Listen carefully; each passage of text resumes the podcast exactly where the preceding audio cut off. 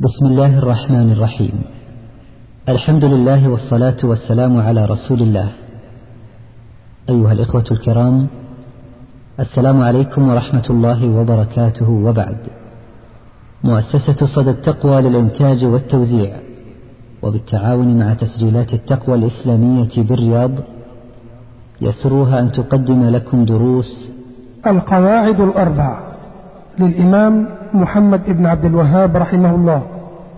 شرح فضيلة الشيخ عمر بن سعود العيد. وذلك ضمن دورة الدروس العلمية الأولى المقامة بجامع العثمان بحي الحمراء الرياض. نسأل الله أن ينفع بها. والآن مع الشريط الرابع. بسم الله الرحمن الرحيم. الحمد لله رب العالمين والصلاة والسلام على رسول الله وعلى آله وأصحابه أجمعين.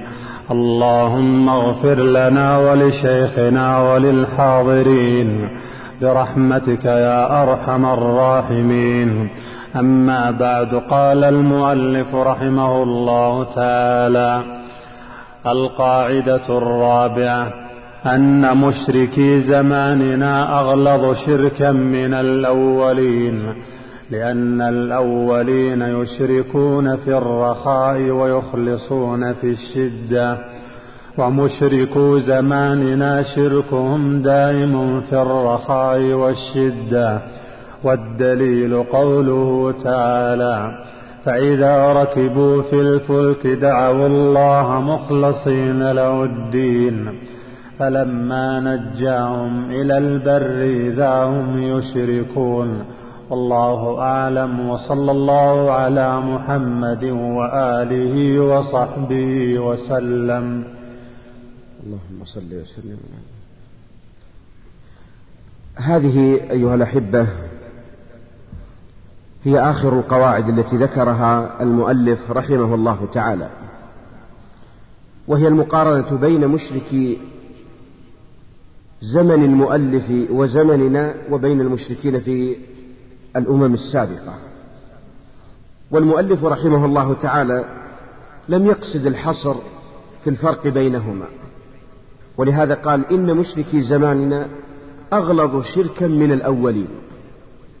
فذكر سببا واحدا لأن الأولين يشركون في الرخاء أما في حال الشدائد فإنهم يلجؤون إلى الله مباشرة.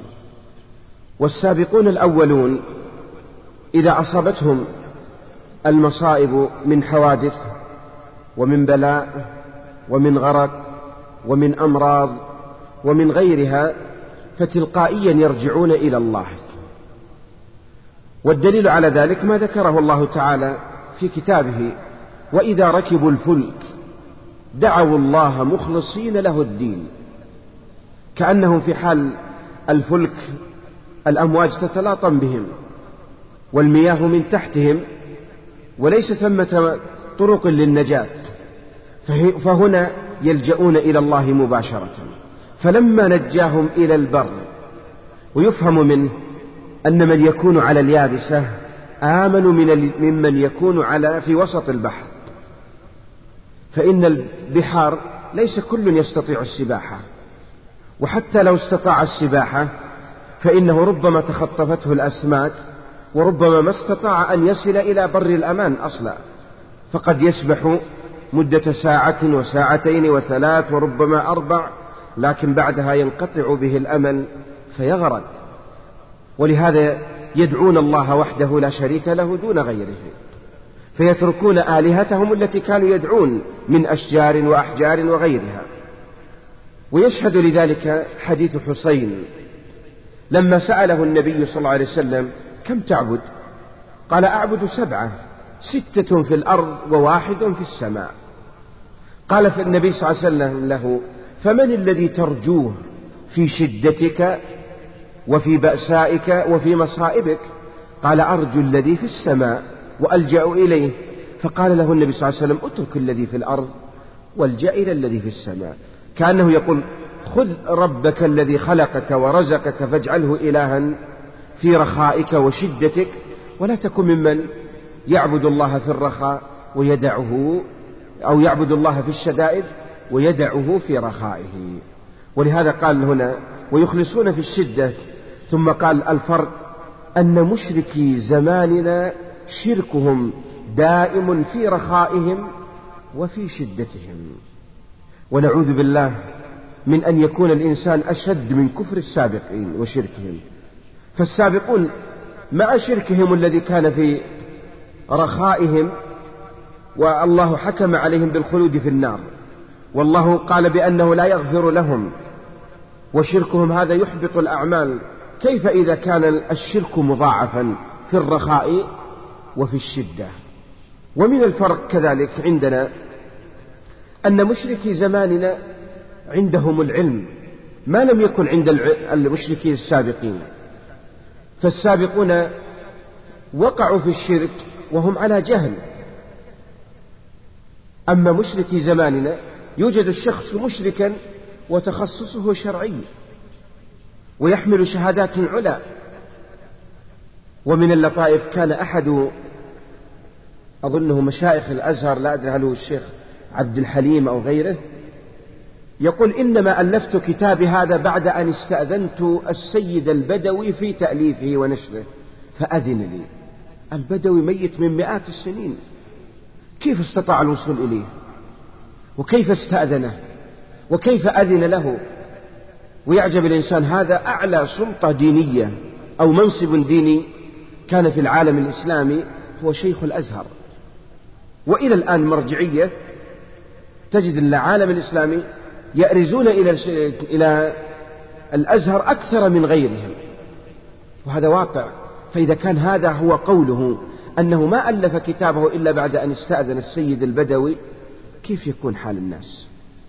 وتعجب حين تجد أناس يحملون رتبا عليا في تخصصات شرعية ولكنه إذا جاء إلى القبور ما استطاع أن يتعداها حتى يطوف بها. وحتى يقرب عندها وحتى ينذر لها وحتى يدعوها من دون الله تعالى. وكم من الناس يقف عند القبر فيقول مدد مدد يا سيدي فلان. ثم أورد لنا المؤلف رحمه الله تعالى هذه الآية العظيمة وإذا ركبوا في الفلك دعوا الله مخلصين له الدين فلما نجاهم إلى البر إذا هم يشركون. هذه الآية تدلنا على أن المشركين المتأخرين أعظم وأغلظ شركا من الأولين.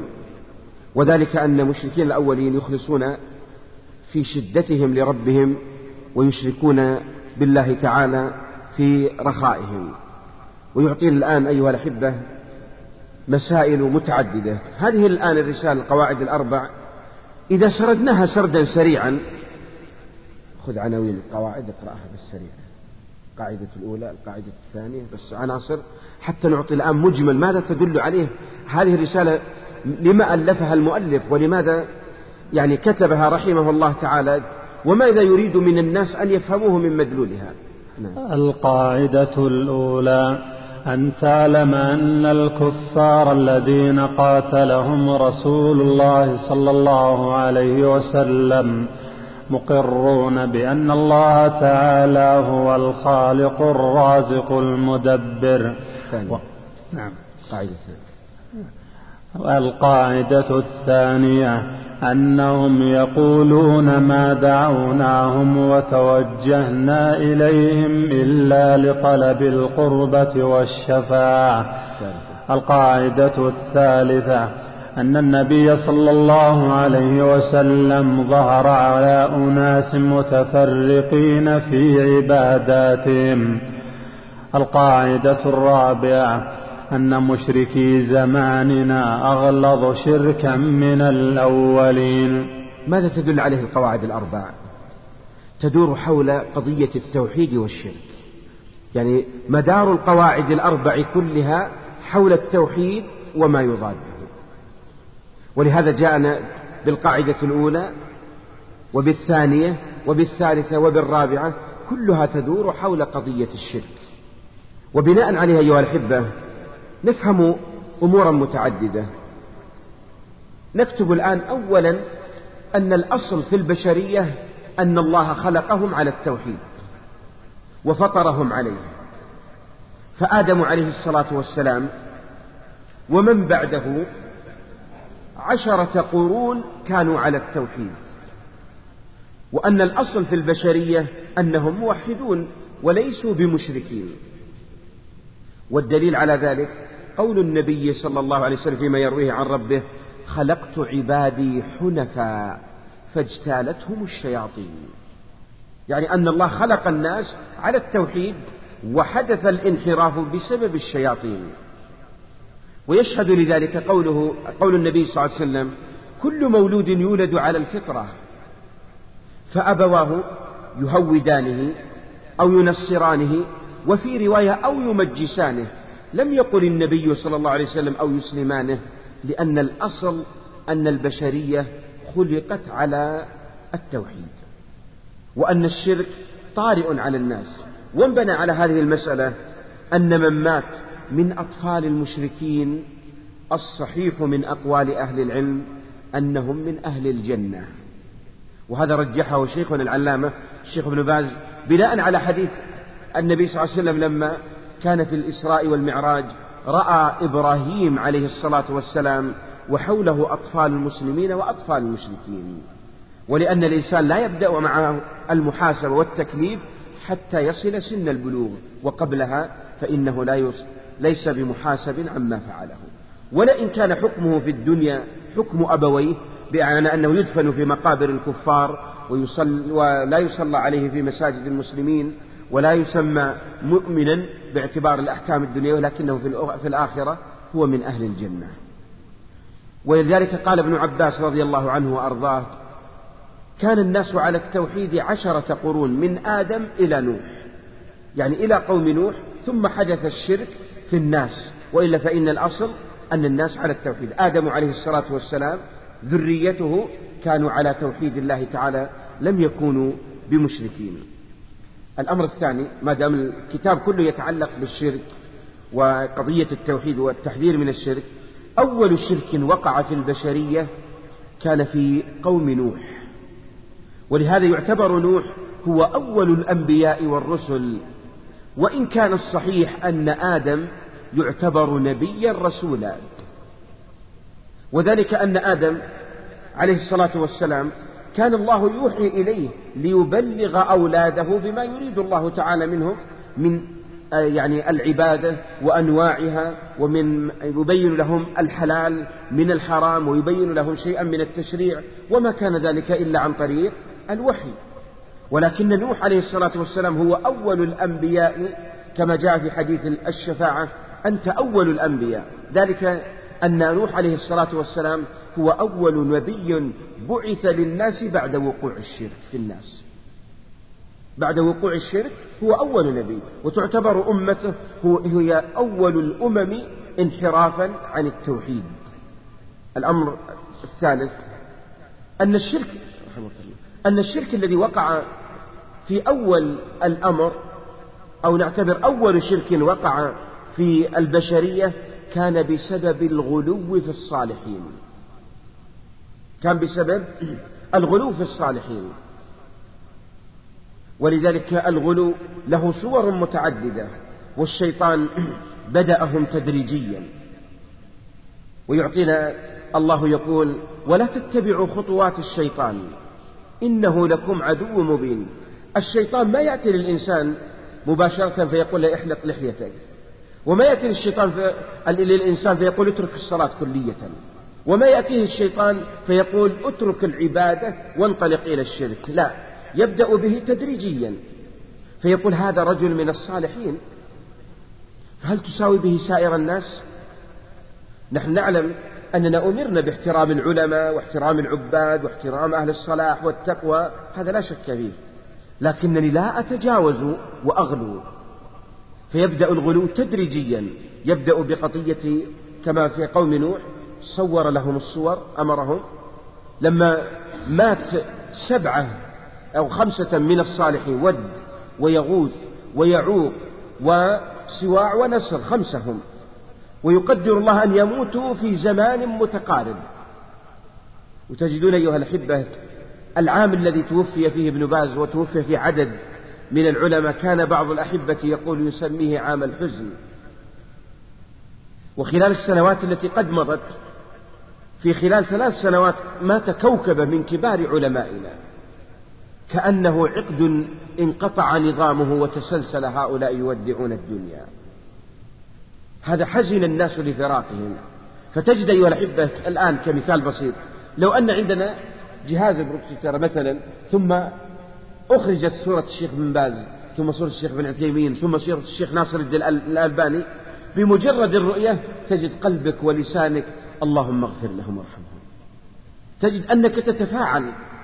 فربما بعض من الناس يقول جزاكم الله خير لو كل أسبوع طلعوا لنا الصور هذه في المسجد ندعو لهم ونترحم عليهم ثم نشعر بحاجتنا إلى العلم وفقدنا إليه ثم تجد يحرك في قلوبنا الإيمان وينشطنا على الطاعة.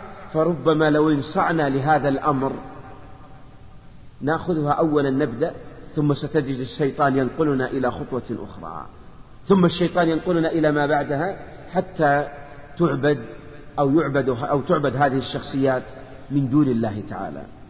وسبحان الله تجد عجبا أيها الأحبة. الآن الناس تجدون إذا مات الرجل الصالح يعجب الإنسان كيف يكون قبره مثل قبر غيره؟ نحن ندخل الآن مقبرة بقيع الغرقد التي قبر فيها خيار الناس أصحاب محمد صلى الله عليه وسلم. نجد القبور متساوية. القبور متساوية. وكان قبل قيام الدولة السعودية الأخيرة هذه كانت مقبرة البقيع جلها قبب ويتنادى أصحاب الشرك لإعادتها. هدمت وأزيلت وبقيت قبورهم كسائر القبور فنحمد الله على هذه النعمة. لو جاء لو كانت عند غيرنا كثير من أصحاب هؤلاء المشركين يقول أعطونا هذه القبور نفعل. ولذلك تجد قبور الصالحين فيما يدعون عندهم عليها القبور قبب وجدران وتبنى عليها غرف وتطلى بالذهب وتوضع عليها يوضع عليها السدنة وحولها المزورون في كل مكان ينقلون الناس ويدعونهم ويحثونهم وتسمى تلك بالمشاهد الدينية عندهم. وبعضهم يسميها السياحة الدينية. إذا زرت بلد يقول ألا تريد أن يعني أذهب بك إلى المناطق الدينية وتبحث وإذا هي قبور ومواطن بدع. وكانت يعني في حتى وجد يعني بعض أصحاب القبور رأيت يعني بعض من الغلاة في القبور وبعض من المشركين ألفوا لهم مجلات مثل المجلات الإسلامية مجلة الدعوة عندنا وغيرها. عندهم مجلات خاصة بالبقاع الطاهرة والمواطن المباركة. ثم تجد كل في كل عدد يذكر لك عشرة عشرين موطن من مواطن المباركة وتبحث وإذا هي صور لقبور ولأولياء ثم تجد الناس يغلون فيهم. نعوذ بالله فيحصل بسبب ذلك من الشرك. نجد كذلك أمرا رابعا أن الشرك هو أعظم ذنب عصي الله به. ولا يوجد ذنب أعظم من الشرك. ولما سئل النبي صلى الله عليه وسلم أي الذنب أعظم؟ قال النبي صلى الله عليه وسلم أن تجعل لله ندا وهو خلقك. الله هو الذي خلقك وأوجدك من العدم. الله هو الذي رزقك. الله هو الذي يحييك ويميتك. الله هو الذي يطعمك ويسقيك. الله هو الذي يكلأك بالليل والنهار. وتكون نتيجة تصرف جوارحك وأعمالك لغير الله. هذا من أعظم الظلم. يا بني لا تشرك بالله إن الشرك لظلم عظيم أعظم ذنب عصي الله به هو الشرك ولهذا دائما حين يقول النبي صلى الله عليه وسلم اجتنبوا السبع الموبقات يعني المهلكة لأصحابها أول ما بدأ النبي صلى الله عليه وسلم بالشرك والنصوص الشرعية في القرآن إذا جاءت تحذر من الذنوب بجميع أنواعها تجد الانطلاق أول ما تبدأ بقضية الشرك. وعباد الرحمن الذين يمشون على الأرض هونا وإذا خاطبهم الجاهلون قالوا سلاما. وتجد من بداية وصف لعباد الله تعالى والذين لا يدعون مع الله إلها آخر. ولا يقتلون النفس التي حرم الله إلا بالحق. ولا يزنون. شوف التسلسل. كأن أعظم ذنب هو الشرك بالله تعالى والشرك بالله تعالى أنواعه متعددة. ولهذا يجب أن نعلم أن الشرك هو أعظم ذنب عصي الله تعالى به ويقابله أعظم عمل صالح يتقرب إلى الله تعالى به هو التوحيد. توحيد أمره عظيم وعجيب. ولهذا التوحيد بمجرد قول الإنسان لا إله إلا الله ينقل من الكفر إلى الإيمان بقول لا إله إلا الله ينقل من النار إلى الجنة. هذا يدل على عظمه. وقد يقول الإنسان كيف التوحيد الآن عندنا؟ الصلاة ممكن أركع وأسجد ترك الحرام معروف أترك القتل والزنا وغيره لكن التوحيد سبحان الله مربوط بقضية القلوب. ولذلك الإنسان إذا عرف بأن له ربا خالقا رازقا محيا مميتا وإذا علم بأن له ربا هو المستحق أن يعبد لا يعبد معه أحد غيره ولا يصرف أي نوع من أنواع العبادة لغيره. وإذا علم بأن له ربا هو الذي له الأسماء الحسنى والصفات العلى سبحانه وتعالى. فإذا تمكن هذا من قلب الإنسان فإنه يكن سببا لسعادته ويكن سببا لنجاته. في الحديث الصحيح حين زار النبي صلى الله عليه وسلم الغلام الذي كان يخدمه صلى الله عليه وسلم. كان غلاما يهوديا يخدم النبي وزاره النبي صلى الله عليه وسلم في مرضه. ثم قال له النبي صلى الله عليه وسلم أتشهد أن لا إله إلا الله وأني رسول الله؟ هذا الغلام عاشر النبي صلى الله عليه وسلم وعرف صدقه لكنه كان خائفا من والده ومن أهله وأقاربه. ثم يعرض عليه النبي صلى الله عليه وسلم الإسلام. وكان والده عند رأسه فوالده رأى أن, أن هذا الغلام يلتفت يمنة إلى النبي صلى الله عليه وسلم ثم يلتفت ببصره إلى والده مرة أخرى.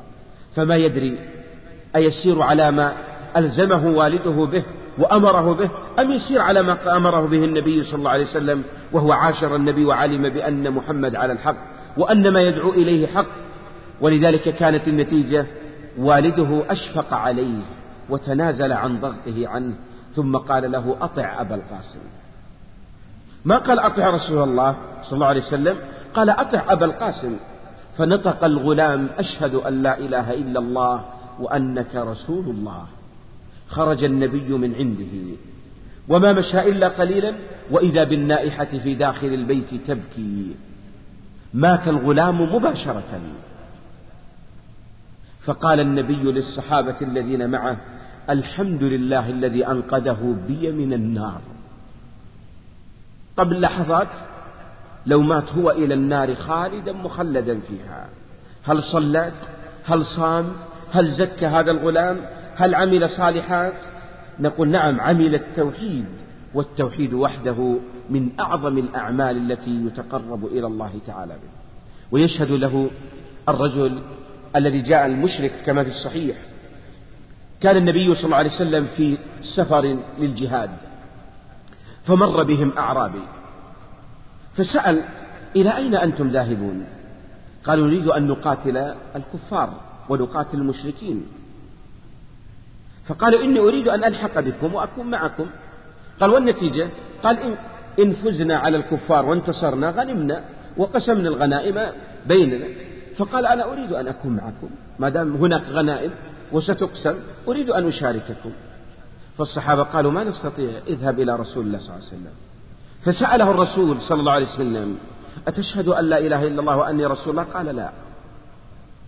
فقال النبي صلى الله عليه وسلم إنا لا نستعين بمشرك. رده النبي صلى الله عليه وسلم. ثم مشى قليلا فأراد ألح على النبي صلى الله عليه وسلم. قال الرسول إنا لا نستعين بمشرك. وسبحان الله ما هي إلا لحظات ثم يشهد أن لا إله إلا الله وأن محمد رسول الله صلى الله عليه وسلم. يدخل مع النبي المعركة ثم يقتل مباشرة. ويكون من أوائل من قتل. فتحدث الصحابة بينهم يا رسول الله كيف به؟ ما سجد لله سجدة؟ ولا صلى ولا ركع ولا صام ولا حج ولا زكى. وما عمل كثير من الصالحات مجرد نطق ثم دخل ومات. قال النبي صلى الله عليه وسلم عمل قليلا. ولكنه أجر كثيرا. يدل على أن التوحيد أجره أعظم وأعظم من أي الأعمال كلها أيا كانت هذه الأعمال. وهذا يعطينا خطر الشرك وضرره وفي المقابل نفع التوحيد وأثر على أصحابه في الدنيا وفي الآخرة ومن الأمور التي كذلك أن الشرك هو ضد كلمة التوحيد كلية. يعني أن الإنسان لو سئل الإنسان أتشهد أن لا إله إلا الله وأن محمد رسول قل نعم. لكن ألا يوجد من المسلمين أصلحه الله من تراه في مكة يطوف بالبيت وتراه بعد ذلك يرفع يديه يدعو أولياء وصالحين من دون الله تعالى. ويرى أن لهم تأثيرا وغيره. نقول له أنت لست بمؤمن ولست بموحد بل أنت مشرك ولو صليت وصمت وحججت بيت الله تعالى. لأن الله قد قال لرسوله لئن أشركت ليحبطن عملك. ولما ذكر الله الأنبياء عليهم الصلاة والسلام قال ولو أشركوا لحبط عنهم وهم أنبياء الله عليهم الصلاة والسلام. يوجد أعمال أفضل من عمل الأنبياء؟ ما يوجد إطلاقا. أعمال صالحة أعظم من أعمال الأنبياء عليهم الصلاة والسلام. منها كذلك أن الأنبياء عليهم الصلاة والسلام جميعا إنما كانت دعوتهم. جلها و وأغلبها كان مركز متركزا على ماذا؟ على تقرير التوحيد ومحاربة الشرك. ولهذا سبحان الله يوجد في المجتمعات انحرافات. يوجد في المجتمع زنا وخمر وربا وغيره.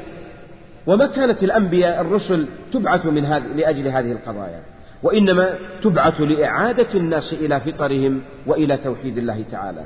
وإلى مدين أخاهم شعيبا قال يا قوم اعبدوا الله ما لكم من إله غيره.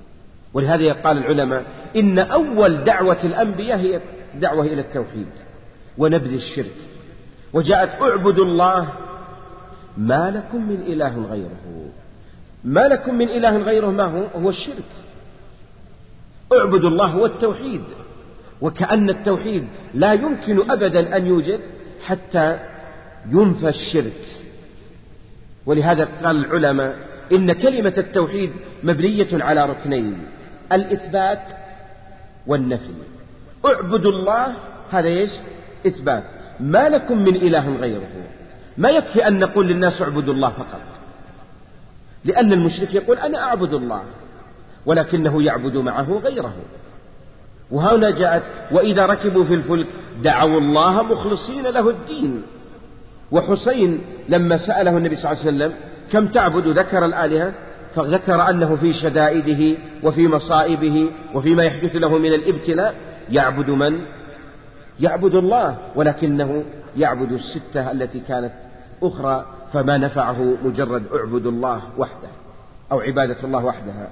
دون أن يكون يعني أن يعبد الله دون أن يكون عنده نفي لقضية من الشرك. ولهذا قال من جاء بالإثبات وحده لا يكون موحدا. ومن جاء بالنفي وحده لا يكون بالنفي وحده إنما يكون ملحدا.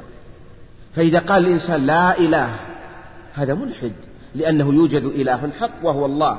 ومن قال أنا أعبد الله فهذا لا ينفي أن المعبود غير الله تعالى فربما عبد الله وعبد معه غيره.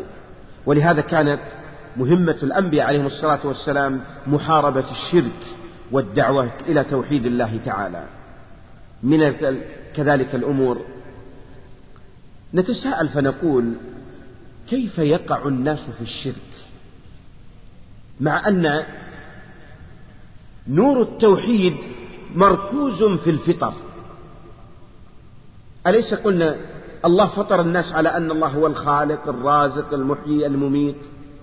ولهذا جاءت الأسئلة ولئن سألتهم من خلقهم ولئن سألتهم من خلق السماوات والأرض أفرأيتم النار التي تورون؟ أفرأيتم ما تمنون أأنتم تخلقونه أم نحن الخالقون؟ كل هذه نصوص شرعية جاءت بأي شيء؟ بتحريك رصيد الفطرة في القلوب. ولكن ومع ذلك يقع الناس في الشرك. فمن أسباب وجود الشرك في الناس قلنا أولا الغلو في الصالحين. وهذا أول شرك وقع في البشرية. ومن أسبابه كذلك عدم سد الذرائع الموصلة إلى الشرك وهو التساهل فيها.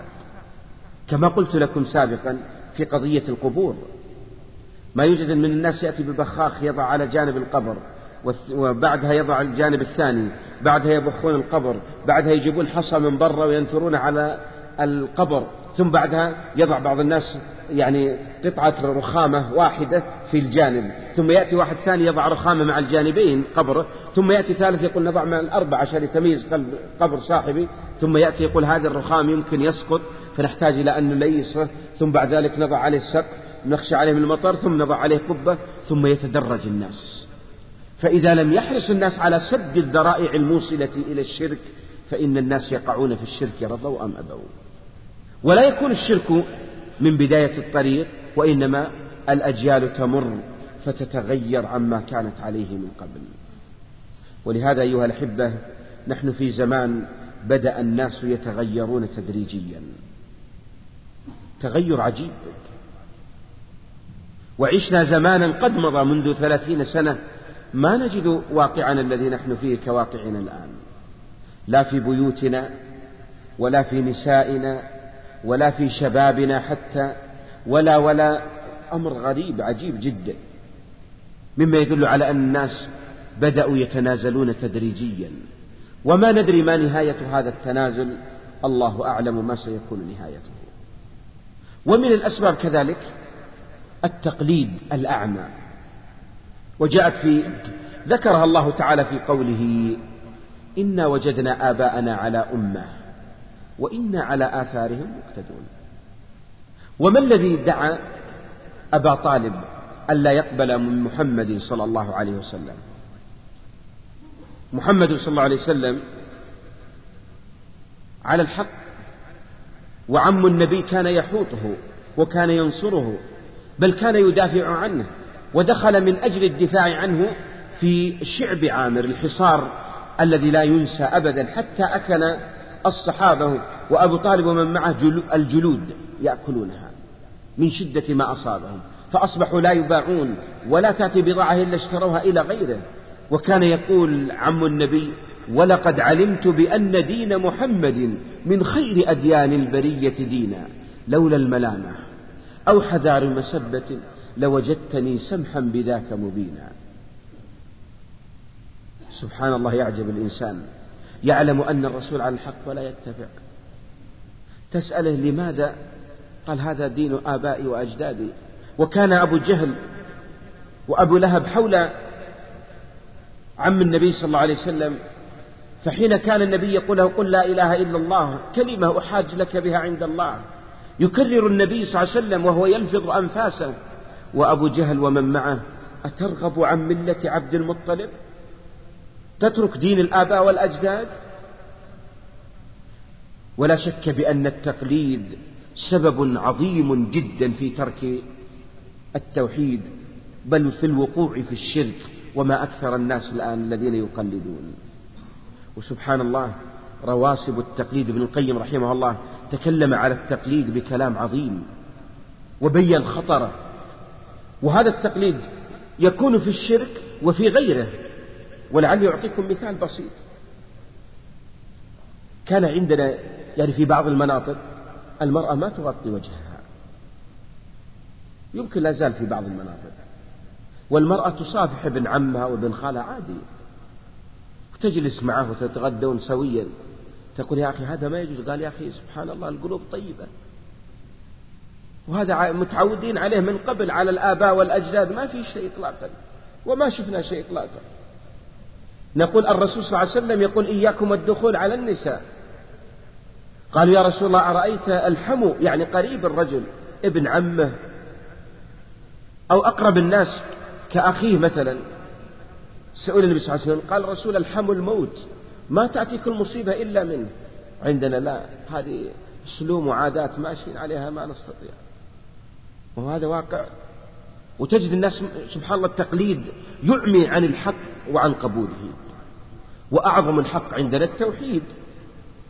ولهذا يقع الناس في الشر في الشرك ويقعون في بعض من المعاصي بسبب ما كانوا عليه من الأعراف والتقاليد التي يعيشونها ولا تزال سبحان الله في كل يعني في أغلب القبائل موروثات ربما بعضها جاهلية وعادات قبيحة ومخالفات لشيء من هدي النبي صلى الله عليه وسلم. السبب لأنها عادات أخذوها تقليدا ومثل ما يوجد عندنا من التحاكم للطاغوت. إذا حدث خصومة بين قبيلتين أو غيره رجعوا إلى ما يسمى بمقطع الحق عندهم. شخصيات معينة طواغيت. ذكرهم الشيخ محمد بن عبد الوهاب من ضمن الطواغيت لما قال ورؤوسهم خمسة وهذا منهم. فيصبح الناس ما يقبلون من المحاكم يرجعون إلى هذا الطاغوت يحكم بينهم فيخرجون سالمين. يعني قد شفي ما في صدورهم ويتعودوا وتعودوا عليها. نقول هذا كلام السبب قالوا هذه سلوم الآباء والأجداد ما نستطيع نغيرها. ويأتي عاد سواء كان بالشرك على مستوى أعلى أو كان بما دونه فيه. من الأسباب كذلك الجهل. ويقصد به الجهل بالتوحيد. وبما يضاده. وكنت أعجب من أصحاب النبي صلى الله عليه وسلم. لماذا قال لهم الرسول صلى الله عليه وسلم أخوف ما أخاف على أمتي الشرك الأصغر؟ النبي صلى الله عليه وسلم يحذر لأنه يقع في الناس ويكثر. وسبحان الله مع ذلك الناس لا يتعلمون التوحيد ولا يعرفونه. مثل ما قلنا لكم الشرك الخفي لولا البط في الدار لولا كليبة فلان. هذا من الشرك. تسأل الإنسان قال يا أخي عادي ما فيها شيء ولا أقصد. نقول هذا كلام سببه جهلك وإلا فلو عرفت خطر الشرك وعرفت تعلمت التوحيد ما وقعت في الشرك أبدا. ولهذا أصحاب النبي صلى الله عليه وسلم من أدق الناس معرفة للتوحيد ومن أكثر الناس معرفة بالشر وخطره وأعظم الشر هو الشرك. ولهذا قال حذيفة كان الناس يسألون النبي عن الخير وكنت أسأل النبي عن الشر مخافة أن يدركني خوفا علي أن أقع فيه. وهنا حذرنا النبي صلى الله عليه وسلم من الشرك بجميعه يعني عدا يعني بجميع أنواعه وبين لنا التوحيد بجميع أقسامه. ولهذا سبحان الله من اللطائف أيها الأحبة مكث النبي صلى الله عليه وسلم ثلاث عشرة سنة يقرر التوحيد. أكثر من قضايا التشريع. أكثر التشريعات وقعت في المدينة. أما مكة فكان جل يعني عمل النبي صلى الله عليه وسلم تركيز على التوحيد. ثلاث عشرة سنة. وماذا يركز عليه النبي صلى الله عليه وسلم؟ على كلمة لا إله إلا الله فقط. يسأل إنسان لا إله إلا 13 سنة يجلس يدعو لها وهي كلمة واحدة. ولهذا قال الشيخ محمد بن عبد الوهاب أن مشركي السابقين أعرف بمدلول كلمة التوحيد من مشركي زماننا. لو كتبتم هذه لما جاءت في باب المقابلة ما هو يقول الشيخ رحمه الله أن الشرك الواقع في زماننا أشد من الشرك الواقع في الأمم السابقة؟ لأن مشركي زماننا يشركون في الرخاء والشدة. عكسه ما هو؟ نقول أن مشرك أن المشركين السابقين أعلم بكلمة التوحيد من كثير من الناس في زماننا. وش وجه ذلك؟ ليس في المشرك بل حتى من بعض الناس في زماننا. حتى من قلت لكم حتى من تخصصاتهم شرعية وطلاب علم وغيره. والسبب مشرك السابقين لما قال لهم النبي صلى الله عليه وسلم قولوا لا إله إلا الله عرفوا مدلولها أنها تنفي جميع الآلهة. وقالوا أجعل الآلهة إلها واحدا؟ إن هذا لشيء عجاب. ما سمعنا بهذا في الملة الآخرة. أما نحن في زماننا يقول لك لا إله إلا الله ورأيته تجد بعض غلاة الصوفية معه سبحة ألفية وتجد من الفجر يسحب هذه الألفية سبعين مرة. لا إله إلا الله لا إله إلا الله لا إله إلا الله. ثم ينتهي ثم يطوف بالقبور ويدعوها من دون الله. كفار قريش رفضوا أن يقولونها مرة واحدة وما قبلوها أبدا أن يقولوها. أما نحن في زماننا يقولونها سبعين ألف مرة وما تفيد صاحبها شيء. وهذا يدل على أن هؤلاء الذين يكررونها أنهم جاهلون بمعناها وبما تدل عليه. من وسائل أو من الأسباب وقوع الناس في الشرك هو عدم الدعوة إلى التوحيد وعدم الأمر بالمعروف والنهي عن المنكر في قضايا الشرك. بعض من الناس كما قلت لكم سابقا يزهدون في التوحيد. تقول لماذا لا تدرس قواعد الأربع ثلاثة الأصول العقيدة الواسطية كتاب التوحيد للشيخ محمد رحمه الله أو الكتب المتقدمة كشرح السنة للبربهاري أو عقيدة السلف وأهل الحديث إلى غيره. يقول التوحيد الحمد لله شيء مركوز في الفطر. أنا أكثر ما أحتاج أحكام الصلاة كيف أصلي وأركع؟ ولذلك سبحانه تجد الناس يهتمون بالفروع أو ما يتعلق بالعلوم الشرعية أشد من اهتمامهم بقضية الأصول. ويقصد بالأصول التوحيد ومعرفة ما يضاده فإنه لن يقبل لك عمل أبدا كائنا من كان إلا أن يكون مبني على قاعدة التوحيد. ولهذا قال الله تعالى عن المشركين الآن المشركون في واقعنا أيها الأحبة ما يوجد عندهم أعمال صالحة؟ ما يوجد عندهم أعمال صالحة أصحاب الشرك؟ ولا يوجد؟ عنده بعض من المشركين يوجد عندهم ماذا؟ يوجد عنده بر الوالدين يوجد عندهم صلة الأرحام يوجد عندهم إنفاق على الأيتام والأرامل يوجد عندهم بعض الأعمال جعلوها خيرية ولكن الله قد قال وقدمنا إلى ما عملوا من عمل فجعلناه هباء منثورا. أعمال عندهم قد صالحة ومع ذلك تصبح هباء منثورا لأنه ليس قاعدتها التوحيد. وأذكر موقفين عجيبين. كنا يوما في أمريكا في رمضان وكنت في أحد المراكز الإسلامية وهناك قليل يعني الإفطار على التمر. وإذا يعني يوميا تأتي للمركز الإسلامي فواكه برتقال تفاح موز بعض الأشياء. فسألت الإخوة يعني قلت لهم سألت هذه من أين تأتون بها؟ هي تبرعات؟ قالوا لا. هذا رجل نصراني لبناني عربي في كل سنة من أول رمضان إلى آخر رمضان وهو يقدم هذا هذه الفواكه للصائمين. نسأل عمل صالح ولا عمل سيء؟ عمل صالح. ولهذا قال النبي صلى الله عليه وسلم إن الله لا يعز هذا الدين بالرجل الفاجر. لكن هل يستفيد منه حسنة يوم القيامة؟ لا. وأذكر يعني من الغرائب في الفلبين كان يعني عندهم نظام المحافظات وال يعني الولايات أو المناطق. كان إحدى يعني المحافظات ترأسها امرأة. وكان في هذه المنطقة عدد من المسلمين عدد كبير من المسلمين. والمرأة نصرانية. هذه المرأة كفلت خمسين داعية على حسابها يدعون للإسلام. هي نصرانية ولكنها كفلت للدعوة إلى الله. هل يستفيد هل تستفيد شيئا منها يوم القيامة؟ لا. لكن ما نزيد أن نقول نسأل الله أن يهديها للإسلام وذاك الذي كان ينفق. هذا حقهم علينا. وبناء عليه نحن في حاجة إلى الدعوة إلى التوحيد.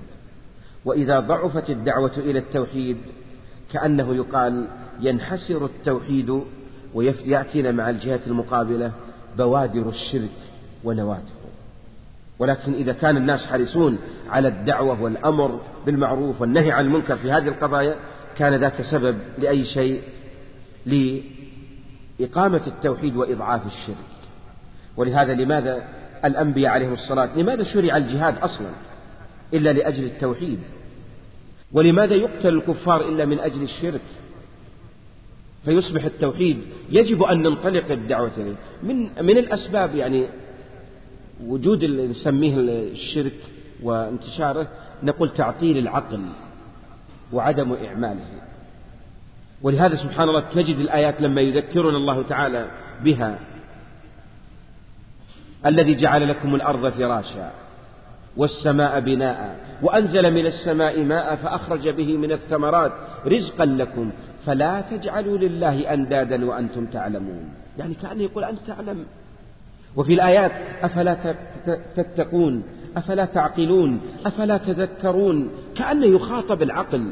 لماذا لا تنقاد للتوحيد؟ فإذا عطل العقل عن أن يعمل العمل الصحيح أو كان العقل فيه شيء من الشبهات والشكوك فلا شك أن الناس يقعون في أوحال الشرك ويخوضون فيه.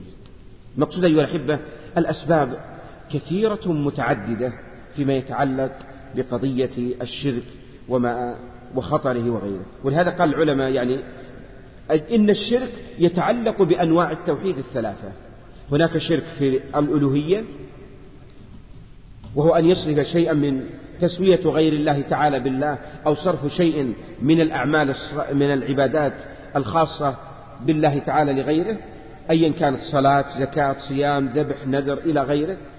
ويكون هناك شرك في الربوبية وهو أن يسوي غير الله تعالى بما هو من خصائصه أليس من خصائص الله الخلق والإحياء والإماتة والرزق وغيره؟ هذا شرك في الربوبية وشرك في الإلوهية هو أن يأخذ شيئا من أسماء الله تعالى في الشرك في الأسماء والصفات هو أن يأخذ شيئا من أسماء الله تعالى وصفاته فيجعلها إلى المخلوقين بالسواسية. فيه فنقول هذا نوع من الشرك في الألوهية في باب الأسماء والصفات. العلماء رحمه الله تعالى يقولون إن الشرك نسميه الشرك الأكبر له أنواع خمسة وبعضهم يزيد في ذلك. فمنه ما يسمى بشرك الدعوة أو الدعاء وهو الذي وقال ربكم ادعوني أستجب لكم. إن الذين يستكبرون عن عبادتي فمن دعا غير الله تعالى فهو مستكبر. وهنا الله أمرنا بأن ندعوه وإذا ركبوا في الفلك دعوا الله مخلصين له الدين فلما نجاهم إلى البر إذا هم يشركون يعني إذا هم يدعون غيره فلا يدعون الله تعالى. وهذا لا شك بأنه شرك أكبر يخرج من الملة ويجب على الإنسان أن يكون طائعا له. منها الشرك ما يسمى بشرك القصد والإرادة. وهو ما يتعلق قل يا أيها الكافرون لا أعبد ما تعبدون ولا أنتم عابدون ما أعبد. وفي قوله تعالى من كان يريد الحياة الدنيا وزينتها نوفي إليهم أعمالهم فيها وهم فيها لا يبخسون. أولئك الذين ليس لهم في الآخرة إلا النار وحبط ما صنعوا فيها وباطل لأنهم يريدون الدنيا. ما يريدون الله تعالى ولا يريدون. وجاءت في قوله تعالى قل إن صلاتي ونسكي ومحياي ومماتي لله رب العالمين لا شريك له. منها كذلك الشرك الطاعة وهو يوجد على مر العصور والدهور. أليس الله يقول إن الحكم إلا لله؟ أم لهم شركاء شرعوا لهم من الدين ما لم يأذن به الله؟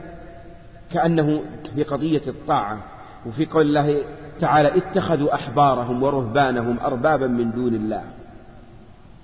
قال عدي بن حاتم يا رسول الله لسنا نعبدهم. نحن يا رسول الله ما نسجد لهم ولا نذبح لهم ولا نصلي لهم أصلا. قال له النبي صلى الله عليه وسلم أليس يحلون لكم الحرام؟ يحلون الحرام فتحلوه. ويحرمون عليكم الحلال فتحرموا قال بلى. قال فتلك عبادتهم. دل على أن هذا عبادة في الطاعة. ولهذا جاءت في قوله تعالى إنا أطعنا سادتنا وكبراءنا فأضلونا السبيل. هذا شرك في أي شيء في الطاعة والواجب أن يكون الإنسان طائعا لله سبحانه وتعالى ليس طائعا لغيره. من الشرك وهو شرك المحبة. وجاء في قول الله تعالى ومن الناس من يت ومن الناس من يتخذ من دون الله أندادا يحبونهم كحب الله والذين آمنوا أشد حبا لله. ولذلك يجب أن, أن يكون في قلبك المحبة لله تعالى. والمحبة لما أمر به والمحبة لشرعه والمحبة لدينه والمحبة لمن يتبع شريعة الله تعالى والمحبة لمن قال لا إله إلا الله تحب لا إله إلا الله لأنها توحيد وتحب من قالها ومن عمل بها. هذه الحب نسميه حب العبادة. ليس لك خيار فيه تقول أنا لا أحبه. ومن المصيبة أيها الأحبة في زمننا أصبح الناس يحبون الكفار أشد من حبهم لأهل الإيمان. والدليل ذلك أن بعضا من الناس يريد أن يستقدم الكافر والكافرة ولا يريد أن يستقدم المسلم والمسلمة. ونسي المسكين أن الكافر حين يستقدم المال الذي ندفعه ربما يبني به كنائس ومواطن تعبد من دون الله تعالى وربما ينفقه على قتل إخواننا المسلمين ونسينا ربما ينفقه لإنشاء ذرية على الكفر والإلحاد بخلاف المؤمن. لو كنا نفكر في هذا الأمر لقلنا أن إنفاقنا على المؤمن والإتيان به ينشئ ذرية صالحة ينفق على أبوين مسلمين ربما بنى به مسجدا وربما أعان به على الدعوة إلى الله والصلاح والإيمان. نظرة الناس مادية. نسوا أن قضية الحب الذي يجب أن يكون لله هو ما يجب أن يتحقق في الإنسان. ولذلك لما قال ابن شيخ الإسلام رحمه الله تعالى في العبادة عرفها أنها غاية الحب مع غاية الذل.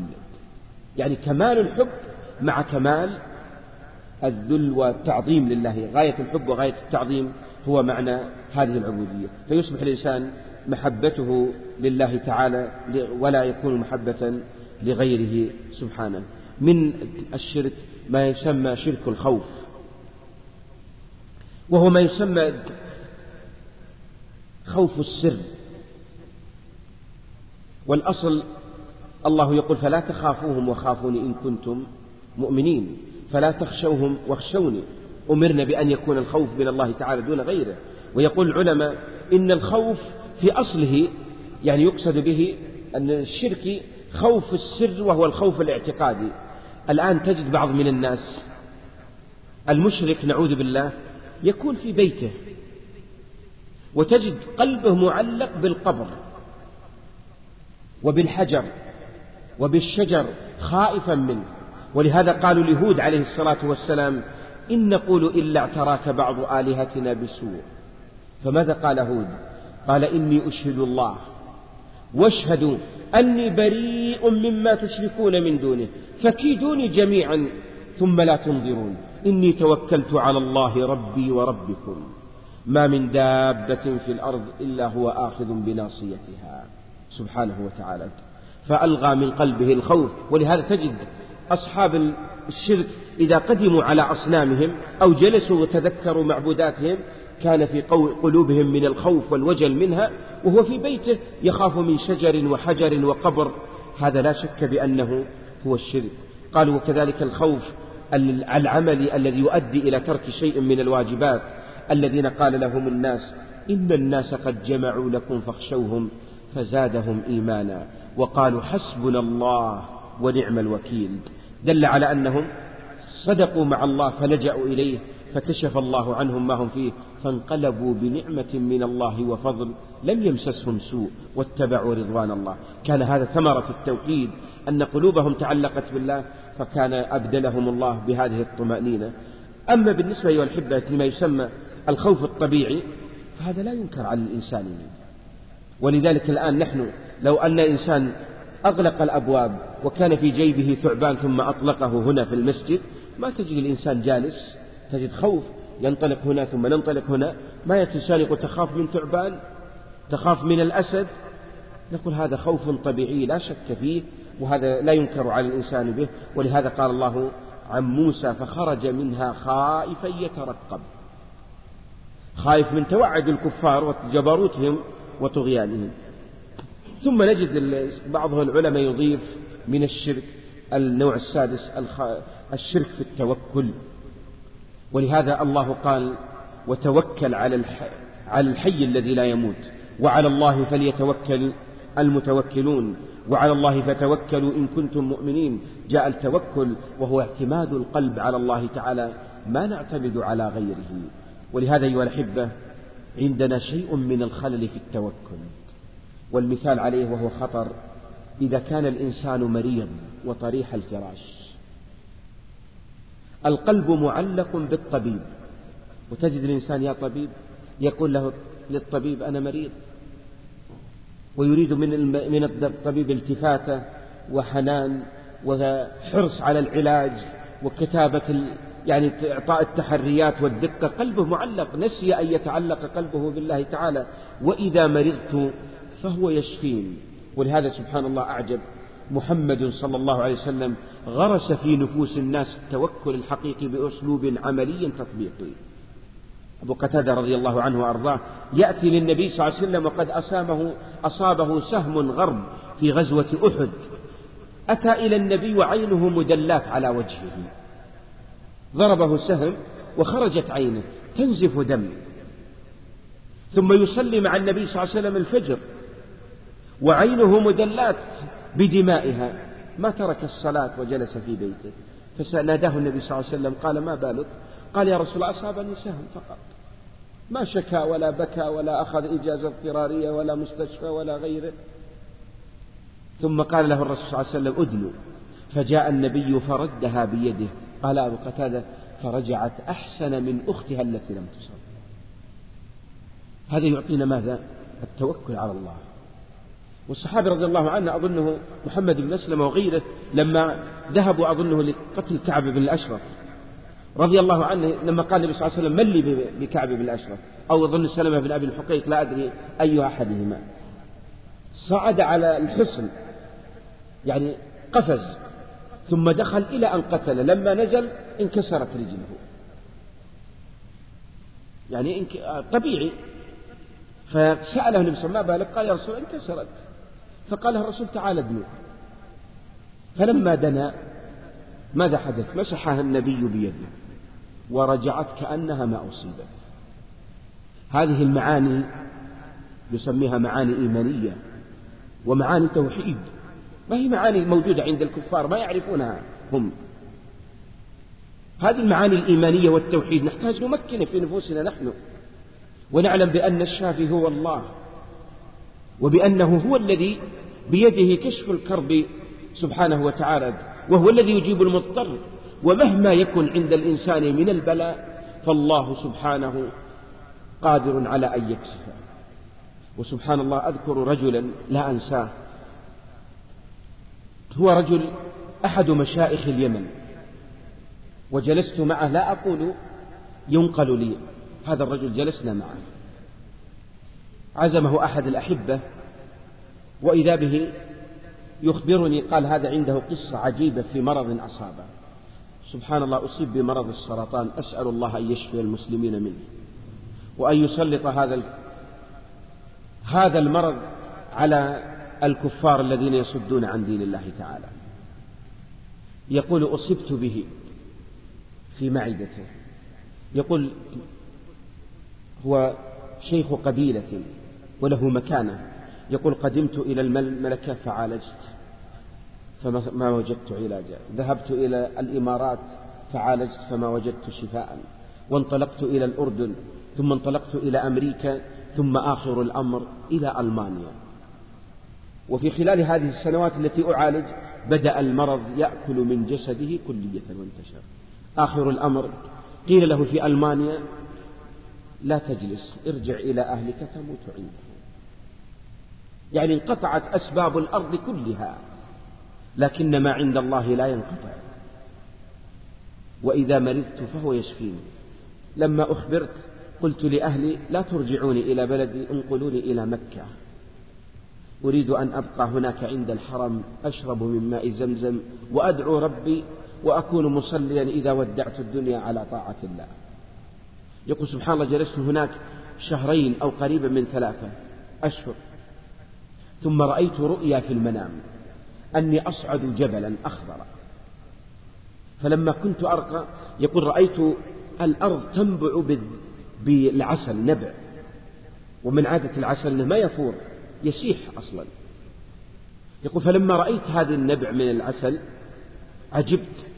يقول تذكرت أن النبي صلى الله عليه وسلم يقول العسل شفاء والله ذكر في كتابه. يقول فتحت فمي والنبع منطلق من الأرض فأخذت أشرب منه. شربت ثم شربت ثانية ثم ثالثة. قلت أزداد من هذا الخير. ثم قلت في نفسي أشرب لكني خشيت أن أخرجه فقلت قد شربت ما يكفي. سبحان الله وكانت هذه أول بداية فيه أعجب من يقول والله كنت أشرب الماء فأخرجه ما أستطيع والطعام ما يقف في كبدي أبدا.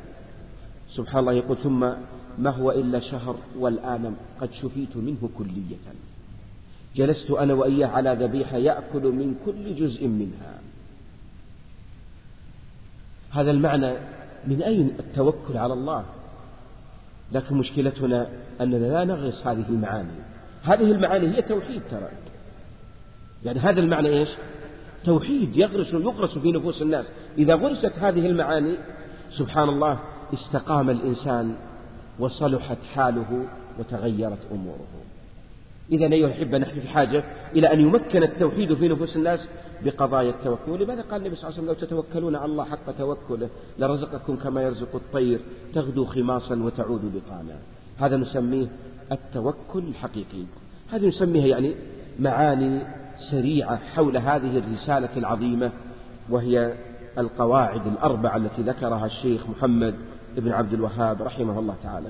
يعني يوجد إلحاح يعني من بعض الأحبة ورسائل يقول بعضهم يعني منها نرجو منكم في هذه الإجازة التكرم يعني شرح يعني الأصول الثلاثة ما كاتب عليه رجاء شديد خاص جدا.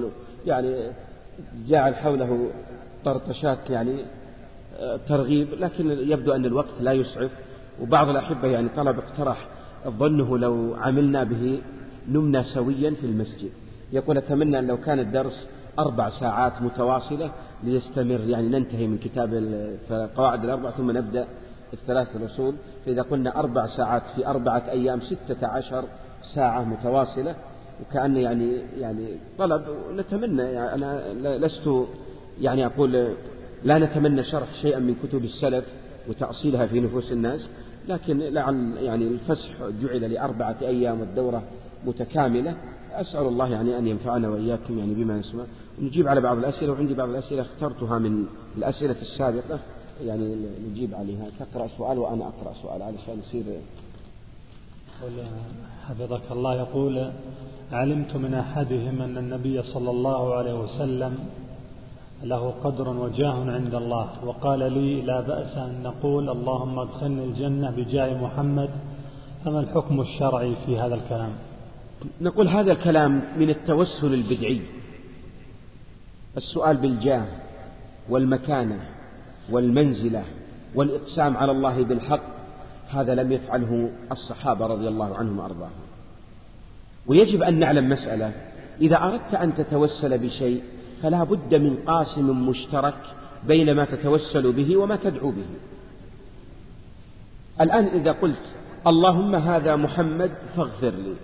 طيب وش القاسم بين هذا محمد لي ما في مجال إذا جيت قلت اللهم هذه الكعبة أسألك أن ترزقني أولادي. ما في شيء.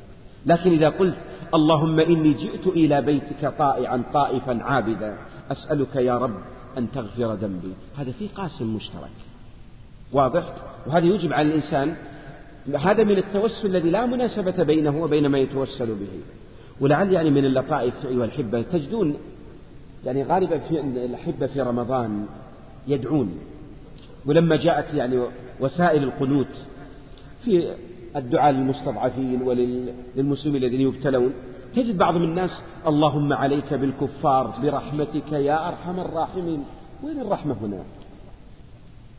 أن تدعو لهم الله يهلكهم تقول برحمتك. ما هو مناسب. المقابل أن تقول يا جبار السماوات والأرض يا من لا يعجزه شيء في الأرض ولا في السماء. ولهذا لا بد من مناسبة بين أسماء الله وصفاته وما تدعو به. لذلك الله يقول ولله الأسماء الحسنى فادعوه بها. هل يقول الإنسان اللهم إنك قد أهلكت فرعون ومن معه أسألك يا رب أن تغفر ذنبي؟ إيش المناسبة؟ ما في مناسبة. ولهذا من قال أسألك بجاه محمد أن تغفر محمد له منزلة عند الله لكنها ليس بيني وبينها مناسبة. ثم نقول الأصل وهي قاعدة كلية. التوسل جزء من الدعاء والدعاء عبادة والعبادة مبناها على التوقيف. فنسأل هل كان الرسول أمرنا بالتوسل بجاهه أو فعل الصحابة فتوسلوا بجاه النبي صلى الله عليه وسلم؟ ثم نقول جاه النبي حيا وميتا واحد. محمد صلى الله عليه وسلم حيه حيا منزلته عظمى عند ربه وبعد وفاته منزلته عظمى. فلماذا الصحابة لم يدعون به؟ لو كان خيرا لسبقنا أصحاب محمد صلى الله عليه وسلم إليه. يقول هنا يقول يعني في مسألة الشفاعة ما الذي أنكر الخوارج والمعتزلة من أنسات الشفاعة؟ قلت لكم أنكر المعتزلة والخوارج. أنكروا الشفاعة في قوم استحقوا النار أن يدخلوها ألا يدخلوها. وأنكروا المغفرة لأصحاب الكبائر. من دخل النار عندهم لا يمكن أن يشفع به في الخروج. أصلا ولكن قد يقرون بأن يرفع الله بعض منازل أهل الجنة يقر بها أهل السنة والخوارج. نعم. يقول وجدت في أحد الكتب أن أحد المحققين لكتاب التوحيد بعد أن انتهى من التحقيق قال اللهم إن هذا الكتاب من يدي إلى يدك فبارك فيه. يسأل عن النصوص. يقول وجدت في أحد من حقق كتاب التوحيد بعد أن انتهى من التحقيق قال اللهم إن هذا الكتاب من يدي إلى يدك فبارك فيه. يعني ما يحتاج. أقول لا نحتاج هذا الأمر. يعني أعطيكم مثال يعني بسيط.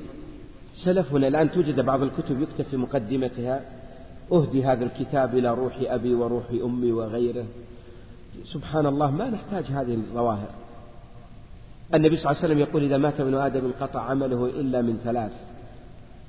ثم قال النبي صلى الله عليه وسلم ولد صالح ويقول النبي صلى الله عليه وسلم إن أولادكم من كسبكم. ما يحتاج الإنسان يظهر هذه مسائل النيات الله أعلم بها. ثم كونه يقول من يدي إلى يدك. ما أدري عنها ظاهر هذا اللفظ. إنما سر ربك اللهم هذا جهدي فأسألك أن يكون خالصا لوجهك بس. أو هذا عملي فأسألك أن تتقبله مني. أما أنه من يدي إلى يدك يحتاج يعني تأمل في مثل هذه العبارات. هذا يقول يقول أنا أسكن في قرية بالقرب من المدينة ودائما أصلي يعني في الحرم النبوي أرى بعض الناس يستقبلون القبر ويتمتمون عنده ولا أدري ماذا يقولون بل إن بعضهم يقرؤون في كتب وترى فيهم الخشوع. فما هنا؟ ما هي السنة في زيارة قبر النبي صلى الله عليه وسلم؟ السنة كما ورد أن الإنسان يأتي إلى قبر النبي صلى الله عليه وسلم يستقبل وجه النبي صلى الله عليه وسلم ثم بعد ذلك يأتي بالكلام الذي كان السلف يقولونه السلام عليك يا رسول الله. ثم يقول يعني أشهد بأنك بلغت الأمانة وأديت الرسالة ونصحت الأمة فجزاك الله خير ما جزى نبي عن أمته. ثم تنطلق إلى أبي بكر ثم إلى عمر رضي الله عنهم وأرضاهم. أما تحين الدعاء عند القبر فهذا لا دليل عليه. وإذا كان وكذلك الدعاء باستقبال القبر هذا لا دليل عليه أصلا. والأصل في الدعاء أن يستقبل فيه القبلة لا أن يستقبل به وجه القبر أصلا. يقول بمن بمن تنصح طالب العلم في الذي يطلب علم العقيدة كمثال هل يبدأ بشروح المتون التي تتعلق بالعقيدة أم يقرأ الكتب المسندة في العقيدة كالشريعة الأجري والسنة لابن أبي عاصم واعتقاد أهل السنة اللالكائي أيها الأحبة قاعدة. أي كتاب تريد أن تقرأه؟ فلا بد خاصة في التأسيس. نحن الآن في التقعيد الكلي. فكيف يمكن؟ لابد أن تقرأ على شيخ. يعني قد يقول أحد الأحبة أنا الآن لو أريد أقرأ القواعد الأربع خمس عشر دقائق وأنا منسدح أو مستند في المسجد أقرأ قاعدة الأولى القاعدة الثانية ويقول الحمد لله أنا قرأت كتاب إيش؟ القواعد الأربع. طيب أعطوني الكتاب الثاني. الثلاثة الأصول يبغى له ربع ساعة. تسأل قال الحمد لله أنا قريت القواعد الأربع والثلاثة الأصول وكتاب التوحيد وكذا. لكن سله عما, عما فيها من المعاني. وعن حل عباراتها ما يستطيع. ولهذا إذا أردت أن تؤسس فلا بد من القراءة على شيخ ثم بعد ذلك إذا أسس الإنسان القواعد يستطيع الإنسان يقرأ في أي كتاب. والقراءة سواء كان في الكتب المتقدمة أو في الكتب المتأخرة خاصة المتون الصغيرة لا بد أن تقرأ على عالم أو طالب علم يفسر الإنسان شيئا منها. وليس يعني قواعد الأربع أو الكتب المتقدمة بسندها كلها كتب لأهل السنة. خاصة إذا كان الكتاب لأحد أئمة أهل السنة فنرجع إليه ونعتمد عليه. ولا فرق بين هذه وبين هذه لأن كل منهم يريد أن يقرر عقيدة أهل السنة والجماعة. ثم نجد الذين كتبوا هذه الكتب بدون إسناد. هل معناها أنهم جاءوا بها من عند أنفسهم؟ إنما كان مصدرها الكتاب والسنة. ما جاءوا بشيء من عقولهم أو فهومهم وإنما اعتمدوا على كتاب الله وسنة رسوله صلى الله عليه وسلم. يقول ما حكم على البناء على القبور؟ يعني يقول وماذا عن يعني قبر النبي صلى الله عليه وسلم أليس عليه قبة؟ نقول نعم عليه قبة. لكن هل هي دليل على أن الجواز؟ ليس دليلا على الجواز وإنما الوضع الآن صعب إزالتها. ولذلك تجدون أيها الأحبة يعني في بعض الأمور تعذر الدولة فيه. ما تستطيع أن تغير. نحن سهل أن نتكلم. الآن كمثال بسيط أيها الأحبة. ما أسرع أن نطلق الكلام؟ ولكن إذا جئنا لحالنا ما نستطيع. أعطيكم مثال. قد يكون أحد الأحبة بيته فيه دش. صح ولا لا؟ هل يستطيع يزيله؟ أجيبوني. ما يستطيع. وأنت إذا قلت للشاب يجب أن تكسره وأن كذا وأذكر أحد الأحبة كان له موقف ولا أدري هل هو استقى مصلحة الله أو تغير. يعني من الله أعطى والدة شيئا من الثرى والمال والخير وغيره واستقام الشاب. وكان عندهم مسبح كبير. أهله ناموا ثم جاب المسبح التلفزيون ورماه في المسبح. والده لما استيقظ وجد ما شاء الله التلفزيون يسبح تعلم السباحة. فغضب الوالد. كان ما عندهم إلا تلفزيون واحد حطوا خمس تلفزيونات في البيت. ولهذا الشيخ الإسلام يقول إذا كان المنكر يؤدي إلى منكر أكبر منه خلك على الأول. ثم حاول بالأسلوب التدريجي شوي شوي عادي. يعني الآن أقول أيها الأحبة الآن في واقعنا الدولة تقع في حرج كبير جدا في منع الناس. ترى الذين يعني يأتي لا تتمسح لا تتبرك لا كذا الناس تقبل منهم وإلا يقول هذا وهابي. يمنعوننا من محبة الرسول ومن الذهاب إلى الرسول ومن الطواف بقبر الرسول ومن دعاء الرسول ومن ومن ومن. ويحرجون إحراج كبير جدا. نحن بعيدين. وما أسهل علينا نقول يا أخي والله غلط هذا ولا بد من إزالته الآن المفروض هالحين عشية وضحاها ثم تنتهي. لا. تراعى أمور. ولما قال النبي صلى الله عليه وسلم لولا أن قومك حدثاء عهد بكفر لهدمت الكعبة. ولبنيتها على قواعد إبراهيم. هذا وهو رسول الله صلى الله عليه وسلم. ما هدم الكعبة وأرجعها على قواعد إبراهيم مع أنه النبي الكريم. هل هدمها؟ هدمت في عهد الزبير وأرجعها لكن هدمت مرة أخرى ورجعت مرة على ما كان عليه النبي صلى الله عليه وسلم. مع أن النبي كان يتمنى لكنه ما فعل. ويعطي أن الإنسان يكون في مثل هذه الأمور ينظر لقضية المصالح والمفاسد المترتبة عليها. نعم. يقول أليس في حديث النبي صلى الله عليه وسلم في قول الحمد لله الذي أنقذ أنقذه بي من النار. دليل على أن أطفال الكفار في النار؟ لا غلام ما هو صغير جدا. يعني الغلام هو الخادم عنده. ولذلك الآن قالوا إن موسى عليه الصلاة والسلام في ليلة الإسراء والمعراج لما مر عليه النبي صلى الله عليه وسلم وسلم عليه بكى موسى. فسئل لما الذي أبكاك يا موسى؟ قال غلام يبعث من بعدي. يكون من أمته أكثر من أمتي. لما مر عليه الرسول صلى الله عليه وسلم كم كان عمر الرسول؟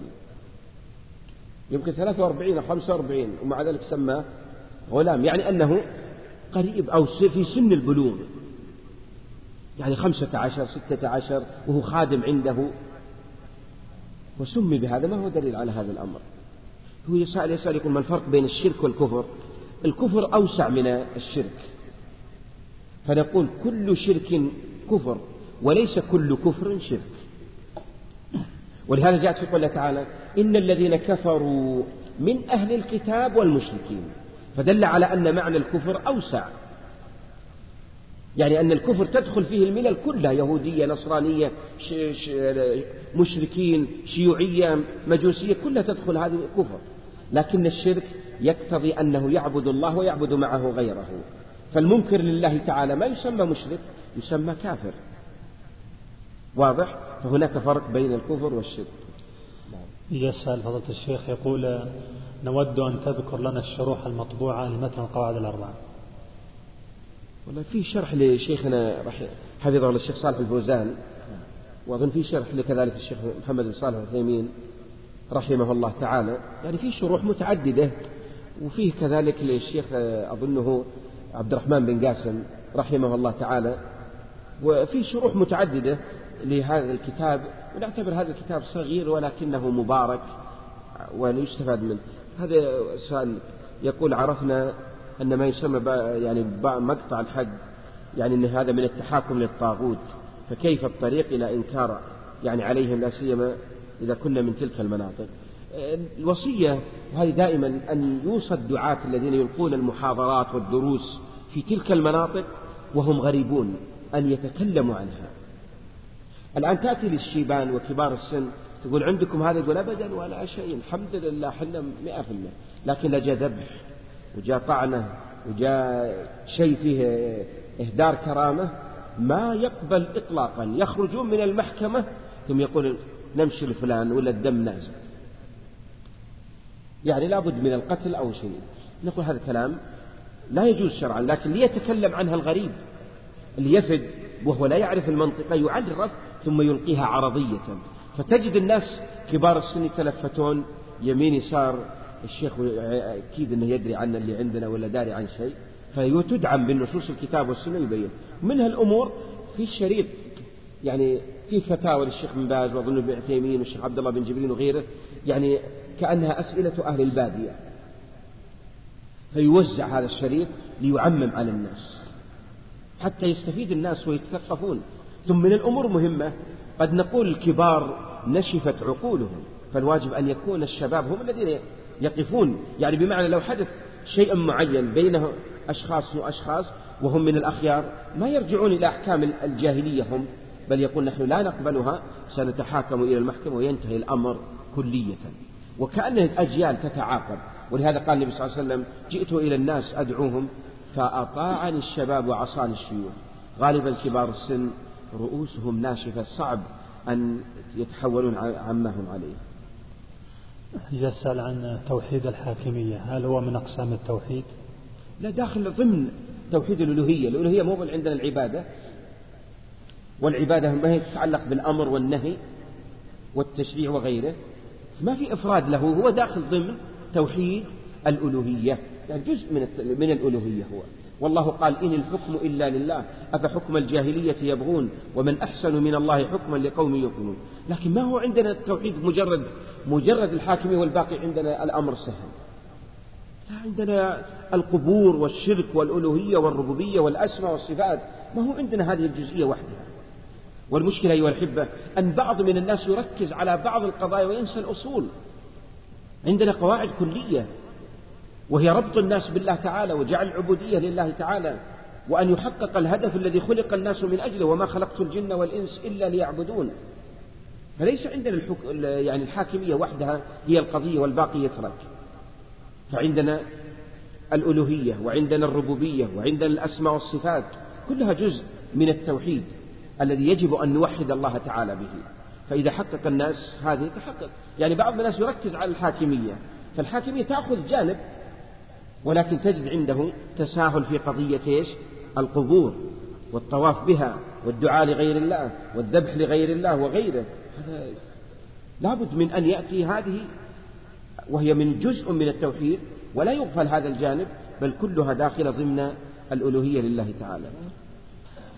فضيلة الشيخ نرجو إرشادنا إلى كتب العقيدة التي تنصح بدراستها مراعيا في ذلك التدرج. سددك الله.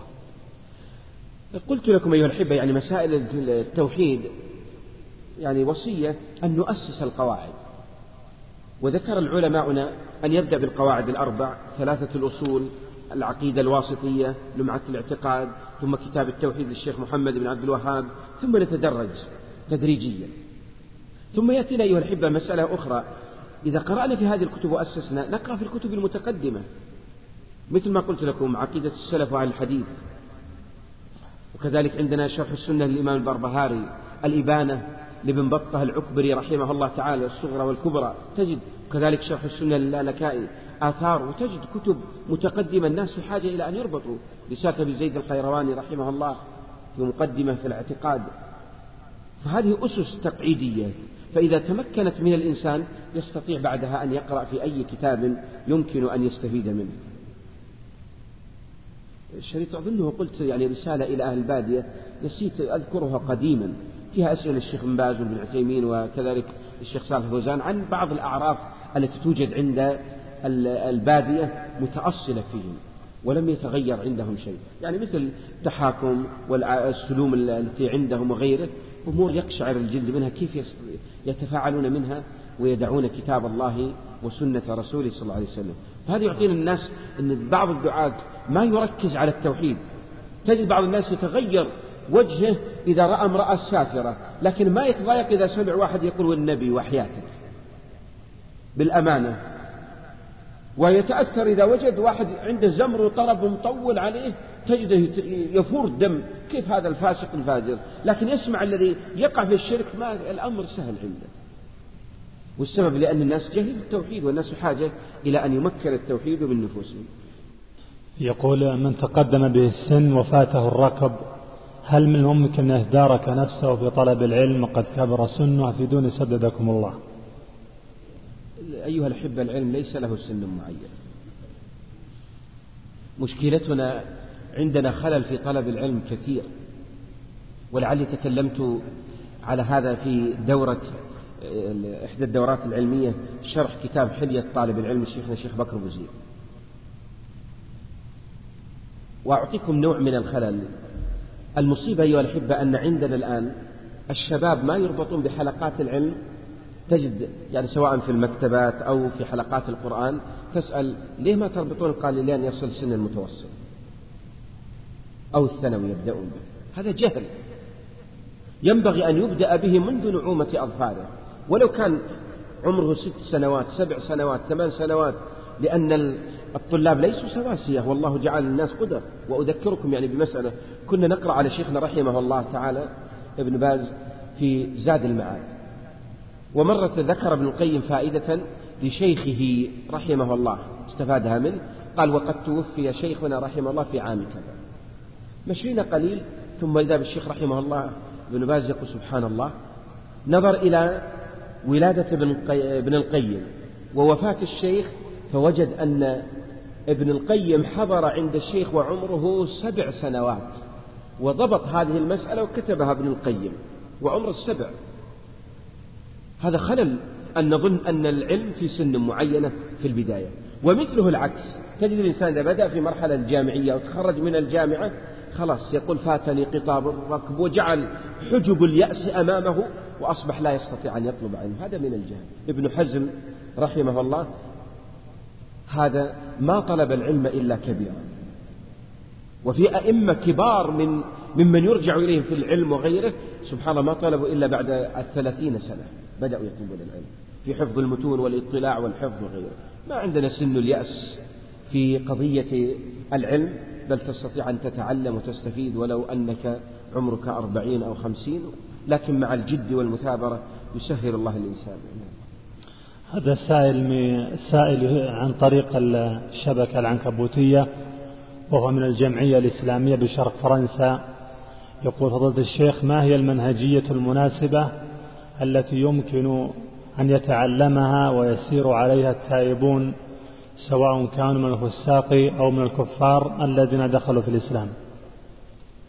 هناك أمور متعددة لمن أراد أن يستقيم على دين الله تعالى. لعلي تكلمت عليها في محاضرة من يحول بينك وبين التوبة. وذكرت عناصر متعددة في هذه المحاضرة لمن أراد أن يستقيم على دين الله. أول شيء الشعور بالذنب. من سرته حسنته وساءته سيئته فهو مؤمن. فشعور الإنسان بذنبه يعلن افتقاره وحاجته. الأمر الثاني ينبغي للمسلم أن يهجر الموطن الذي يعصي الله فيه. فإذا علم بأن هذا مكان مجالس فيه معاصي دشوش وتدخين وخمور وغيره فلا بد من هجرانها كلية. ولو كان في هذا المجلس والده أو كان يعني أحد من أقاربه أو غير ذلك. الأمر الثالث أنه لا بد مع التخلية لا بد من التحلية. تركت المعصية فلا بد أن تحرص على الطاعة فأبدل المعاصي بطاعات. ولهذا قال الله أولئك يبدل الله سيئاتهم حسنات. ذكر العلماء من من مفهوم التبديل أن يصبح الإنسان بدل ما هو جالس طول وقته على الدشوش والقنوات والمعاصي والفسق أصبح في حلقة القرآن وفي حلقات العلم يستفيد منها. ومنها أيها الأحبة الرفقة الصالحة. لا بد منها. ولهذا أمر الله رسوله واصبر نفسك مع الذين يدعون ربهم بالغداة والعشي. ومنها دعاء الله بالثبات والصلاح والاستقامة. ربنا لا تزغ قلوبنا بعد إذ هديتنا. يا مقلب القلوب ثبت قلبي على دينك. ويدل على الإنسان في حاجة إلى أن يعمل العمل الصالح حتى يستقيم. يقول قلت سددك الله أن أفضل الخلق هو محمد صلى الله عليه وسلم. أليس أفضل الخلق هم الملائكة أو جبريل؟ لا هذا كلام غير صحيح. محمد صلى الله عليه وسلم أفضل الخلق على الإطلاق. لا جبريل ولا ميكائيل ولا إسرافيل ولا غيره. والدليل عليه في حديث الشفاعة في حديث الإسراء والمعراج والحديث في الصحيح. لما صعد جبريل بالنبي صلى الله عليه وسلم يترقى به من سماء إلى سماء ومن سماء إلى أن بلغ السماء السابعة ثم صعد به إلى مستوى سمع فيه النبي صلى الله عليه وسلم صريف الأقلام الملائكة تكتب. قال جبريل لمحمد صلى الله عليه وسلم ادخل إلى هذا المكان. قال وأنت؟ يعني لماذا لا تدخل معي؟ هو رافق في كل مكان إلا هذا قال هذا مكان لا ينبغي إلا لك. ماذا يدل أفضل الخلق هو محمد ولا يمكن أن يكون أحد أفضل منه. بل إن المسألة خلاف هل صالح البشر أفضل من الملائكة أم لا؟ ويرجح جمع من المحققين على أن صالح البشر إذا استقاموا استقامة كاملة أفضل من الملائكة. أما النبي صلى الله عليه وسلم فلا يمكن أبدا أن يكون أحد أفضل منه. وهذا فضل الله يؤتيه من يشاء والله ذو الفضل العظيم. يسمع الكتاب الذي يجمع مؤلفات شيخ الإسلام محمد الوهاب له هي مجموعة مطبوعة مستقلة جمعت وهي مستقلة اسمها مجموعة كتب الشيخ محمد بن عبد الوهاب كاملة. يقول ذكرت أنه ليس في العقائد نص فكيف نجيب على السجود الذي كان يجوز للتحية؟ هذا سجود عبادة ولا سجود تحية؟ إذا كان سجود تحية ما يسمى عبادة أصلا. لكننا نهينا عنه وهو لما رفع أبويه على العرش خروا له سجدا. ثم قال يوسف عليه الصلاة والسلام هذا تأويل رؤياي من قبل. شرعنا ما أمرنا بهذه التحية أمرنا بالمصافحة والسلام وهذا الشريعة انتهت ونسخت. أسأل الله تعالى أن ينفعنا وإياكم بما سمعنا وأن يجعل ما قلناه حجة لنا علينا. ونسأل الله أن نلتقي في دورات أخرى وفي لقاءات على طريق العلم ومسيرته. وأن يغفر لنا ولآبائنا وأمهاتنا ومشايخنا وللمسلمين والمسلمات. ونصلي ونسلم على نبينا محمد وعلى آله وصحبه أجمعين. جزا الله الشيخ خير الجزاء وجعل ما قدم في موازين حسناته. وتقبلوا تحيات إخوانكم في صدى التقوى للإنتاج والتوزيع وبالتعاون مع تسجيلات التقوى الإسلامية بالرياض. والسلام عليكم ورحمة الله وبركاته. بموجب فهرس تسجيلات التقوى فإن رقم هذا الشريط هو أربعة عشر ألفا وأربعة وستون.